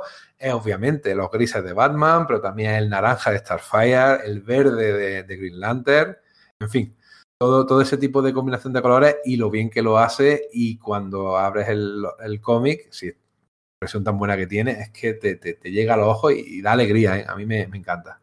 Es que es brutal el trabajo que, que hace Olive, es colores que lo decías, es vibrante, ¿no? Es porque, ojo, con, teniendo a Miñola ahí, que podía haber, o sea, que podía haber sido una cosa, pues que con los, los bloques de, de, negro y tal, pues podía haber sido una cosa como que mucho más fúnebre, como dices, ¿no? Y es que es bonito, es bonito y a pesar de eso es también trágico y épico porque, jo, las escenas estas en las que, en las que suceden cosas muy, muy chungas, el color también lo refleja y, y lo refleja muy bien, ¿no? Una ah, mira, hablando del color, una, una cosa que, que, igual, pues, una, eh, voy a romper, hemos estado hablando un poco de los, de los errores de, o las cosas que no nos acaban de gustar del, del guion de Starling, ¿no? Pero utilizando esto del color, por un color voy a hablar de algo por lo que romper la lanza, algo que normalmente, pues, se, se pone como una pega de esta, de esta miniserie y que para mí, en cambio, es un, es un pro, ¿no? Es algo, es un, un, logro, ¿no? Que es, bueno, pues este rollo de que, pues ya sabéis, ¿no? Pues John Stewart. John Stewart, pues eso, pues está ahí con el anillo de, de linterna verde, va con John Jones y amenaza, amenaza, eh, cada amenaza que el aspecto de la antivida le va lanzando, pues la, lo neutraliza con el anillo. Que si erupciones volcánicas, que si una población que tiene una epidemia, pues con el anillo también consigue catalizar la, la fórmula que les curará todo esto, ¿no? Entonces llega un punto en el que se va hinchando, se va hinchando de arrogancia, como decíamos, y, el, y, bueno, pues destierra a John Jones, cosa que demuestra esa superdición, porque claro, para cuando llega a donde la, donde eh, el aspecto este de la antivida tiene, tiene la bomba esta en el planeta este Sanshi, que era un planeta que había aparecido un par de veces en, en relatos de los Green Lantern Corps, o sea, que era una, una, cosa secundaria, ¿no? Que había, que había por ahí, ¿no? Un sitio que se había... Además, la gracia era que, un, un, planeta que se había quedado sin, sin, su Green Lantern en esas historias. Entonces, bueno, pues guay que llegue ahí, está, está bien, bien hilado que John Stewart estuviese ahí, ¿no? Pues coge y dice, eh, pues ah, llega John Stewart aquí, pues en plan de de que va a salvar la, la, situación y nada le va a parar, porque se está demostrando que es que es totalmente imparable con, con el anillo, ¿no? Y entonces sucede lo contrario que un Deus es machina, ¿sabes? O sea, justo lo contrario, ¿no? Que es, eh, ¿cómo, ¿cómo das la vuelta a ese concepto, ¿no? El Deus es machina, pues esa idea de, pues, de la tragedia griega en la que pues al héroe se le pone una, una situación totalmente imposible de resolver, pero al final bajaban los, los, dioses en una máquina, en el escenario, en el, en el, teatro ¿no? griego, y pues con sus poderes lo solucionaban todo, ¿no? Era una, una forma barata de solucionar cosas difíciles. Pues aquí coge Stalin y hace todo lo contrario, porque lo que hace es decir, vale, pues eh, parece que lo, que, lo va a resolver, ¿no? Es imposible que no, que no sea, que, no sea resuelta. Pues no, eh, os voy a mostrar, o sea, y muy claramente y con todo el descaro hace un tema de, de injerencia editorial, ¿no? De, de, de la cuarta pared de, de, de rollo meta y nada, pues la, la, bomba está pintada de amarillo, ¿sabes? Pero es que no sé, que claro, es la gran debilidad de, lo, de, los Green Lanterns, pero no solamente ese rollo de que hasta el más poderoso tenga una debilidad por y, y, y, de hecho puede llegar a ser muy ridícula, sino que el tío que está ahí, que lo ha pintado, o sea, si te fijas, aparece un tío ahí como con camisa de flores y gordito y de, y de barba y tal, es que ese tío es Andy Helfer, que es un editor de DC, ¿no? Y le ¿Sí? dibujaron tal cual, como diciéndote muy claramente, mira, sí, es que queremos que la historia vaya por ahí, o sea, es como injerencia editorial de todo, es como que un Deus es machina inverso, ¿no? Es como... Eso si... me vuelve loco cómo coló. O sea, porque tú te lo encuentras, pasas la página, lo ves pintado amarillo y ves a un señor allí con barba y, un, y una brocha amarilla. Y no sí. explica nada. No dice esto es una personificación del anti. No, no. Es un, un tipo que estaba allí partiéndose el culo, dan, dando cera poniendo cera, o sea. Sí, el, propio Miñola, por lo visto, lo, de, lo, decía en una entrevista, no decía, joder, claro, porque el editor de, de Cosmic Edition era este Andy Helfer, era Mike Carling, ¿no? Que podía ser muy, muy férreo con sus propiedades, con, los, con las cosas, en las que, que, tenía al cargo, que es famoso por ser muy meticuloso con los destinos de, de Superman cuando le tocó y tal. Y entonces decía eso, que que Mike Kerlin debió tener una, una, magnífica semana de estar de muy buen humor para dejarles pasar eso, porque por esto es que no creían que, se fuese a, a, dejar hacerlo, porque además Andy Helfer era, era, amigo suyo, ¿no? Pero sí, sí, les dejó y yo creo que es la nota de Starling de decir, sí, esto es lo contrario un Dios es machina. Eh, eh, en vez de ser un, una situación moralmente tensa eh, eh que luego resolvemos, vamos a, a, meternos una, una, solución que solo que lo único que podía hacer era resolverse y no resolverla para generar luego el drama que va a venir después, ¿no? Y eso sí me parece soberbio, no sé. Yo pensaba que esa mm, persona con un, una brocha y un, y un, bote de Titan Lux era Steve Olive.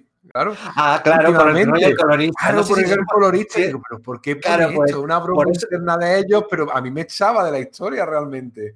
Claro, Porque es que yo creo que... Odisea es de repente parecía un gag de la Liga de la Justicia Internacional.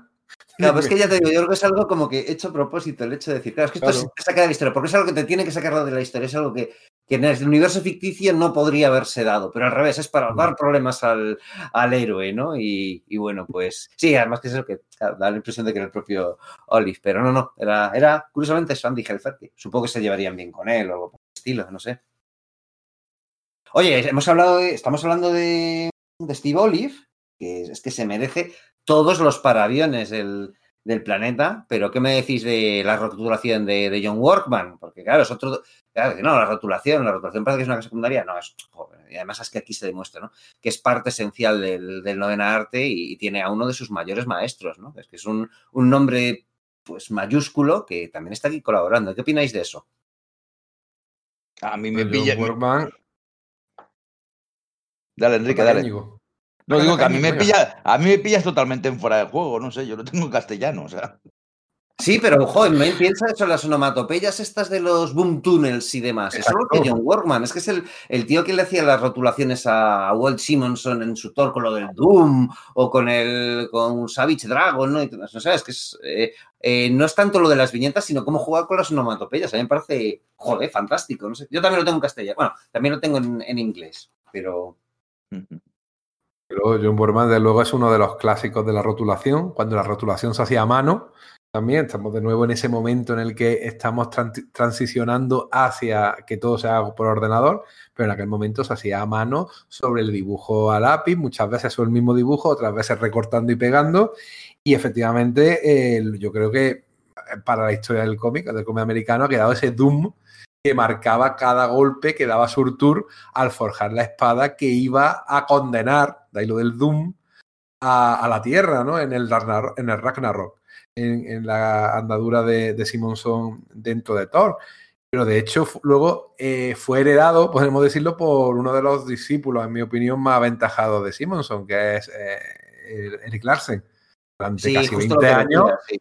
ha sido, efectivamente, el, el, rotulista, luego ya no ha seguido y ahora creo que está Ferran Delgado, en un español, sí. haciendo uh -huh. ese trabajo, pero era una maravilla ver cómo se combinaban los dibujos tan dinámicos de, de Lil Larsen. Tendríamos que hacerle un programa, yo soy un enamorado de Lil Larsen y su capacidad de trabajo y su amor por, por el medio y por su personaje, lo que es bien que se conjuntaban esas onomatopeyas con, con la narración.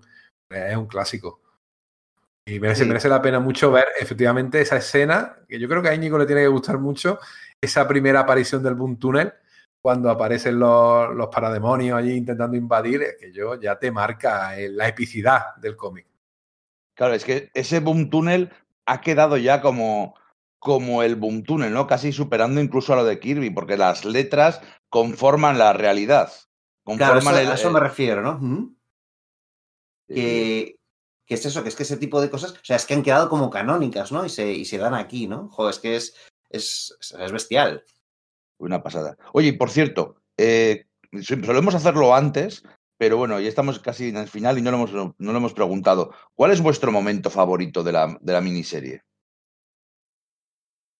Pues si queréis empiezo yo, para mí es el momento final, ¿no? Con, con bueno, pues con Batman volviendo con el resto de los superhéroes, con el cadáver de Forager y tal, ahí, y nada, pues contando cómo se ha sacrificado por, por salvarlo todo, ¿no?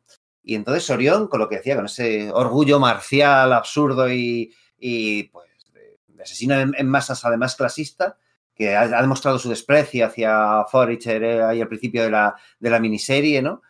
que se queda así y dice, vaya, ¿quién lo hubiese, quién se lo hubiese dicho de este bicho, no? Y Batman mirándole, pegándole un puñetazo súper impresionante, que obviamente se ha, se ha, tenido que romper la mano y que no le hacen absolutamente nada a Orión, ¿no? Y diciendo luego eso de su nombre era Forager, ¿no? Y, y Orión quedándose así como de, me parece un, mo un, momento de una intensidad eh, dramática de la leche, además cómo están desplegadas las viñetas y todo, que jo, es, para mí es uno de los momentos definitivos de la, de la, de la miniserie. Vamos, me, me, me, chifla. Hay muchos más, pero me voy a decir ese. Enrique. Mira, eh, como momento ahora lo diré, pero hay una cosa que, que, a mí me encanta y la hemos hablado antes de, de, esta miniserie, que son las portadas, pero sobre todo la portada del número uno, para mí una de las portadas de mi vida. O sea, eh, estamos acostumbrados a portadas muy espectaculares, esta la es, pero en la que los personajes quizás quitando a George Pérez, pero luego todo el mundo pone personajes muy grandes, ¿no? Que ocupen mucho volumen, que ocupen mucho espacio de la portada. Y sin embargo, aquí eh, te coge a todos los personajes, los dibuja pequeñitos en semicírculo, luego pone una estructura eh, triangular encima de la cual están eh, Darkseid y el Alto Padre, de cuyos dedos salen unos rayos que a su vez le dan una profundidad, al fondo un montón de planetas, los eh, Kirby Cackle, ¿no? estos puntitos que hemos dicho antes de energía. Las partículas Kirby, ¿no? Las partículas Kirby, todo eso, y encima el color, eh, que, que, hacer el color de, de una portada con tantos personajes con tanto rojo, amarillo, azul, verde, naranjas, todo eso, que no te chirríe, que no te dé casi dolor de, de que no te sangren los ojos, esa combinación del arte de, de Miñola con el arte de Steve Olive, a mí esa portada, te digo, yo la he dibujado varias veces, aunque fuera en forma de parodia, en mis fanzines y tal, porque me gustaba tanto que digo, esto lo tengo que yo de que dibujar, ¿no? Que es lo que hace siempre cuando eres jovencillo y quieres dibujar, pues Oye, espera. lo que te gusta. Oye, espera, espera, antes de que sigas y cuentes lo de tu momento favorito, ahora que dices esto de las portadas y que hemos comentado antes lo de no, esto lo tengo en inglés o no, o tal, eh, vosotros, eh, ¿cómo tenéis esta edición? ¿no? Eh, Íñigo, tú tienes los, los, cuatro prestigios también, ¿verdad? No, no, los tenía, los tenía, pero se los regalé a un primo pequeño. Tengo ah. la edición de Planeta de Sagas DC, que metía eh, Legends, Odisea Cósmica, Invasión, La Guerra de los Dioses, eh, bueno, pues con tapas uniformizadas, entonces, claro, se pierde las portadas, la, portada, pero es que encima ni siquiera me incluye las portadas interior, ni siquiera incluye las portadas interiores, y es más, ni siquiera pone separación entre los números. Entonces, eh, eso que, acaba un número en un, en un continuará y sigue en la siguiente página perdiendo muchísima fuerza. Eso, por favor, que la gente deje de hacerlo. Entre número y número, aunque sea que meter una hojita con, con la portada del siguiente, porque, porque además es que empeora la lectura. Tú, Enrique, también lo tienes en los prestigios, has dicho, ¿verdad? Sí, en el 5, sí. Y creo que la de Norma también funciona así. El error es que eh, tengo entendido que, por lo visto, eh, hasta la edición deluxe, esta que salió hace, pues, hace un par de años o algo por el estilo, que es un poco pues, oversized y con el papel, es, es poroso, pero a pesar de eso sí que queda bien, eh, que, que, que, con el coleste también de Steve Bollis podían haber funcionado bien eh, por lo visto, en, en, nunca se habían recopilado en los tomos las, las portadas, cosa que me parece súper curiosa. Yo, claro, las tengo súper interiorizadas porque, claro, yo hasta hace, hasta no tener este, esta edición deluxe, eh, siempre había tirado de los prestigios y asumía que los tomos recopilatorios, pues las habían incluido, ¿no? Y me parece, jo, que, pues que ya le vale a la, a la gente de la edición el haber privado durante casi 30 años a, pues eso, a los lectores de estas portadas que dijo que estaban muy bien, ¿no? Para, bueno, pues conseguir este y otros, otro tipo de, de tomos, que pues, to- tomos recopilatorios, el eh, Artist Edition, eh, eh, eh, tapas duras, ediciones deluxe y, por supuesto, la grapa de mes a mes, pues vosotros ya sabéis que pues nosotros eh, aquí en, Sala de Peligro siempre recomendamos pues Radar Comics, ¿no? Esta tienda online que tiene también eso, tienda física en el corazón de Malasaña y en Madrid, ¿no? En la cual, bueno, pues a través de su página web pues puedes ir haciendo tu pedido, pues como hacías con el previews eh, hace unos años que ibas y pues eso, marcabas ahí las casillas y, los, y le hacías el, redactabas a mano el asunto, bueno, pues con su intuitiva página, pues puedes ir pidiendo las grapas, que además, joven, este es un programa sobre DC y ahora pues lo de DC, pues la grapa americana es más complicada de, de encontrar, ¿no? Con todo este lío que ha habido pues este, durante este 2020 y tal, con el cambio de distribución y tal. Bueno, pues Radar Comics es una de las tiendas que, con las que puedes seguir obteniendo esa grapa, haciendo mes a mes el pedido, pues te lo sirven a casa o te puedes acercar si vives en Madrid o te acercas por allí a, la tienda a la tienda física y en, Malasaña y como digo, bueno, pues es súper intuitiva y además tiene, tienen pues también otra, pues otros, eh, eh, otros bienes aparte de las, de las, de las grapas y tal, como estos tomos recopilatorios y otros lujosos, eh, pues lujosos libros que bueno, pues ya sabéis, aquí siempre recomendamos y siempre, pues, bueno, pues te tratan bastante bien, ¿verdad? Y además, yo eh, les recomiendo a nuestros oyentes que los sigan por redes sociales, porque de vez en cuando te ponen unos vídeos, o bien con las novedades que han llegado esta en la semana, o bien nuevas adquisiciones, que te ponen los dientes muy largos, ¿eh? son muy disfrutones esos pequeños vídeos pasando cómics. Muy, muy, muy, muy, muy para el fan fan de toda la vida ver esos cómics uno detrás de otro, se te cae la baba. A mí por lo menos se me cae. Sí, ¿verdad? Oye, perdona que te he cortado con, con todo esto, que cuál, es, eso, que ¿cuál era tu momento favorito? Lo hemos comentado antes. Mi momento favorito es cuando Batman adopta a Forever. Eh, me, me, gusta ese momento en el que Batman está muy bien caracterizado, porque para mí Batman una de sus cualidades es que es muy buen juez de personas. Bueno, quizás a lo mejor con Jason Todd se equivocó, pero en general eh, alguien que te ve, te cala y sabes de qué vas.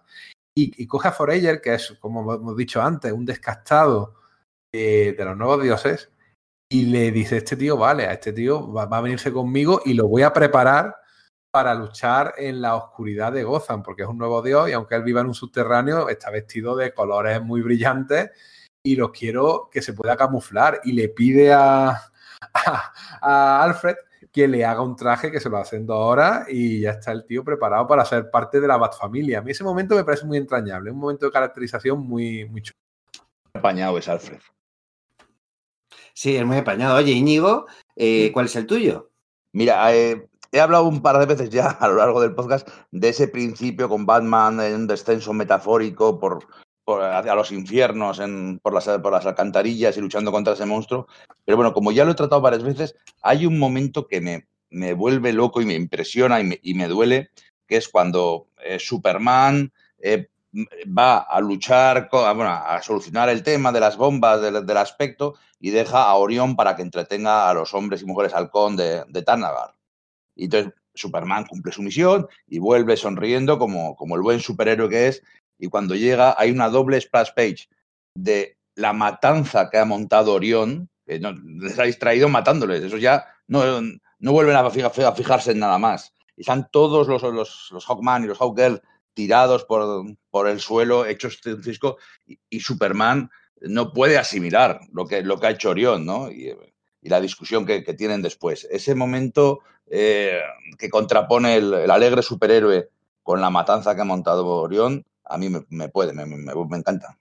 Buah, es que es bestial, ¿eh? O sea, además como lo que dices esa doble splash page ahí con, con Orión flotando entre sombras, con toda la devastación de, de la ciudad de, de, la capital de los hombres halcones, ahí de reventada, los cadáveres, lo que dices, de, de, pues, los, pues los distintos soldados y tal, con viñetas pequeñas mientras el discurso de, de Superman vuelve, va subiendo y subiendo y subiendo, eh, diciendo, pero esto era necesario, pues, eh, el orgullo del guerrero y tal, hasta que, que coge también. Le... Claro, que aquí a Orión le cascan tanto Batman como Superman, ¿no? Tiene gracia que hayamos elegido momentos en los que los héroes, dos de los héroes más importantes de DC, si no los dos héroes más importantes, pues peguen, pegan al, al, al, nuevo dios de la guerra, ¿no? Tiene, tiene cierta gracia, pero es que son dos grandes momentazos de la, de la miniserie. Jo, totalmente de acuerdo, tío. Es que es súper flipante todo eso, porque claro, Viene así Superman de, va, pues ya lo hemos hecho, todo bien, a este lo he dejado encargado de esto, ya le digo que puede parar, se, se cree que se va a encontrar con, con, los zanagarianos mirándose los unos a los otros diciendo, oh, ¿qué ha pasado? Nos han controlado mentalmente. Y joder, la que ha montado con las víctimas inocentes, ¿no? Sí, sí, sí, sí. Bueno, pues no sé, ¿hay algo más que, que queréis eh, comentaros? Eh, Bien, me, llama la, me llama la atención que hemos empezado poniéndole pegas y bueno, y le hemos sacado pegas, ¿no? Pero poco a poco nos hemos ido dejando ganar por la épica que montan entre Mignola y Starling, ¿no? Y este momento, y este, y este, y este. Y al final, cuando un cómic marca tanto y, y convierte en canon eh, cosas que pasan a un personaje, ¿no? Con lo de, lo de John, lo de Orión, lo de, lo de incluso otros demás, eh, los cómics irrelevantes no dejan marca y no cambian a los personajes para siempre. Lo, cual quiere decir que este cómic tiene muchas cosas muy interesantes y que y, y, algo tiene que tener para que sea recordado más de 30 años después. Es altamente recomendable. Hay ediciones bastante asequibles y disponibles para quien quiera leérselo, a pesar de que hemos hecho todos los spoilers del mundo, merece la pena leerse, porque además presenta muy bien la esencia de los personajes. Y estamos hablando de algo que se hizo hace ya 30 años. Sin embargo, estos personajes con sus idas, con sus venidas, siguen siendo igual. Superman es muy reconocible, Batman es muy reconocible, incluso Starfire vuelve a ser la Starfire que era entonces, ¿no? Aunque el personaje tuvo sus momentos. Eh, y aunque le hemos puesto sus pegas, eh, yo, yo, la recomiendo a, a, quien quiera meterse en una aventura con su principio y su fin en el universo de C. Sí, es que es como un buen punto de entrada, ¿verdad? Porque, bueno, pues te, no necesitas saber mucho más de los personajes, a pesar de que respete la continuidad de los personajes en el momento en que fuese, fue editada, ¿no? Lo que decimos por John Stewart como, como Green Lantern, Etrigan y Demon separados y tal. Pero a pesar de eso, entiendes muy bien todo lo que, todo lo que sucede. Yo, ya os digo, a mí me flipa y le puede poner incluso más pegas, que si al final el Doctor Fate eh, parece un poco gratuito que, que, aparezca. Bueno, no es verdad, porque eh, ya se, se o sea, como que se presage con la llamada esta que hace Batman al, al final del sí, primer tomo. ¿no? Lo, lo, va preparando desde el principio. Es verdad, ¿no? Eso, con lo cual es como que una pega que, que bueno, pues que no, que no, está ahí, ¿no? Pero igual también sí, sí, que, sí que es verdad el tema este de que a la hora de elegir los, las parejas estas en plan veo clásico de la JLA que van a las distintas misiones, pues son un poco porque sí, ¿no? Porque mandan a Zanagar a, a los dos más poderosos, a Orión y a, y a Superman, y a la Tierra, por pues, los menos poderosos? Pues básicamente es porque para que la historia mole, ¿vale? O es como muy gratuito, es verdad, pero es que yo creo que, que, que, pago gustoso ese precio, porque ya os digo que a mí es uno de mis TVOs favoritos de, de grandes eventos de, de, DC, no sé cómo, sé, o sea, igual después le tengo mucho apego personal, pero es que, solo los nombres que hay relacionados, pues haceros una idea, ¿no? El, el enorme talento que hay detrás, y a pesar de sus, de sus asperezas, a mí me parece un TVazo, un TVazo, señores. Bien, bien. Que por cierto, poquito a poco y a lo tonto a lo tonto, estamos haciendo lo que siempre ha querido Sergio, que es un, un especial de Starling, programa a programa. es verdad. Cuando los pongamos uno detrás de otro, te van a salir 15 o 20 horas de programa, por lo menos. y lo mejor es que he conseguido que penséis que, es, que ha sido idea vuestra. Mi sueño cumplido. Muchas gracias, chicos. Bien. Bueno, pues entonces creo, creo que hemos hablado, creo que le hemos recomendado bastante este, este cómic, así quizás es el momento de despedirnos. Enrique, muchas gracias. A vosotros como siempre. Sergio. Un abrazo, muchísimas gracias a vosotros por permitir por, por, por que podamos aquí explayarnos y hablar de temas tan chulos como este. Pedro. Bueno, nada, muchas gracias a vosotros dos. Yo me lo he pasado bien, he dicho todo lo que quería decir. Y nada, una vez más que me molan estas obras eh, segunda fila, ¿eh? no las top, top, top, top, top, de las que se habla siempre, ¿no? Me, gula, me gustan, las que me gustan son estas. Y bueno, con Odisea Cósmica no puede ser de otra manera, pues me lo pasa muy bien. Bueno, yo soy Íñigo Rodríguez, esto es Sala de Peligro y a diferencia del planeta Sansi hemos sobrevivido a la experiencia. Por cierto, soledad, más alineación, más miedo, más desesperación, más orgullo, igual entre burla, condenación, incomprensión, por culpa, por vergüenza, por fallo, por juicio, n igual a y donde y es igual a esperanza y n igual a locura, amor igual a mentiras, vida igual a muerte, yo igual a Darkseid. Oh. Buah, chaval, qué, qué final más épico. Arriba, y ale. Sí, señor, sí, señor. Qué guay. ハハハハ。